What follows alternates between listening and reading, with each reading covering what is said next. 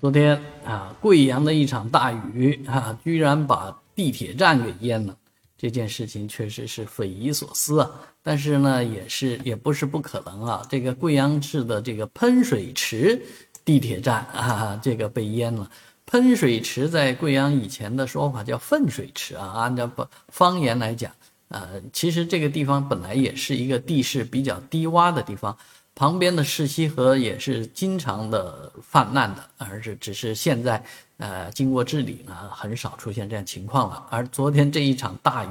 确实是非常厉害，叫及肩啊，能够高到肩膀啊。而因为喷喷水池这个地方本身地势比较低，呃，所以它的出口按说都不在这个低处。啊，所以被淹的这个出口应该是，呃，其中这个靠近商场的一个出口啊，也是地势最低洼处，而且你看出来地铁的这个出口本来都比周边的这个地势要高一点，但是没想到这一次啊，高到极尖啊，这么高，所以再好的这个防洪的防汛的挡板也挡不住这突如其来的洪水。啊，当然这个地方啊，因为这个地势原因啊，这个地方的洪水防御应该加强，尤其是两线换乘，贵阳市就一号线、二号线两条线换乘的一个枢纽地方被淹了，这确实是听着是匪夷所思的事情。